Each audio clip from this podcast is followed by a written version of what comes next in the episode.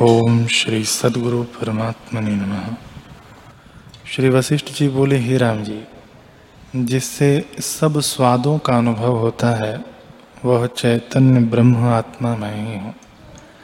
जिसका चित्त स्त्री में आसक्त है, जिसको चंद्रमा की कांति से अधिक मोदिता है, जिससे स्त्री का स्पर्श और मुदिता का अनुभव होता है, ऐसा चैतन्य ब्रह्म में ही हूँ।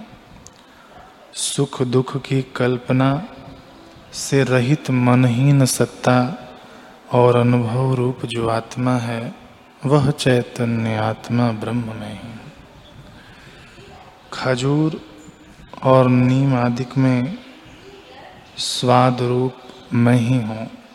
खेद और आनंद, लाभ और हानि मुझको तुल्य है। मैं जागृत, स्वप्न, सुषुप्ति और साक्षी तुरी रूप आदियंत से रहित चैतन्य ब्रह्म निरामय हूँ। जैसे एक खेत की ऊखों में एक ही सा रस होता है, वैसे ही अनेक मूर्तियों में एक ब्रह्म सत्ता ही स्थित है। वह सत्य शुद्ध, सम, शांत रूप और सर्वज्ञ है। जो प्रकाशक और सूर्य की भांति है, वह प्रकाश रूप ब्रह्म में ही हूँ और सब शरीरों में व्याप रहा हूँ। जैसे मोती की माला में तागा गुप्त होता है